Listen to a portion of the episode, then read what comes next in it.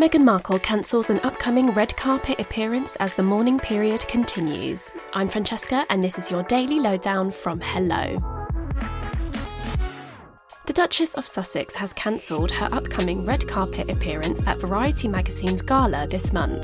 Meghan Markle was due to appear at the glitzy event held in the US on the 28th of September, but pulled out due to the continuing mourning period following Her Majesty the Queen's sad passing.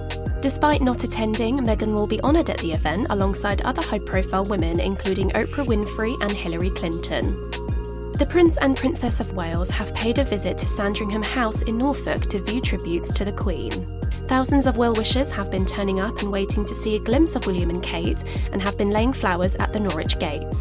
Royal fans were also there to pay their respects and remember the late monarch at the royal residence, where the Queen would often reside, particularly during the festive period.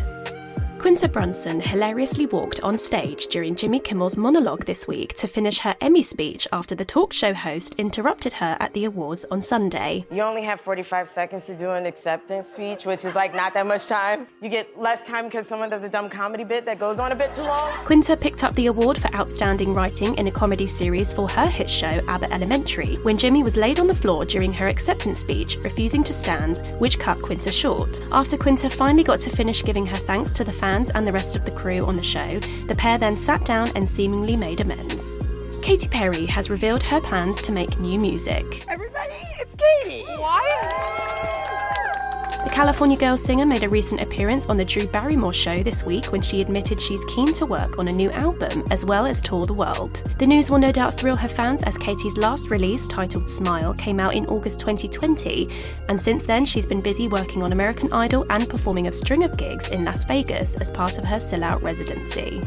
And Cardi B has made a very generous donation to her old school. I will be donating a hundred thousand dollars. The rapper, who shared the news on her Instagram, has donated $100,000 to Alexander Macomb Middle School in Morris Heights, New York, to help fund after school activities. Cardi told the students and teachers that she was keen for the funds to be used for something fun and even towards music study. The artist added that the school means a lot to her and has a special place in her heart. And that's your daily lowdown from Hello. Check out our social media channels and hellomagazine.com for more news and updates on the royals and your favourite celebrities.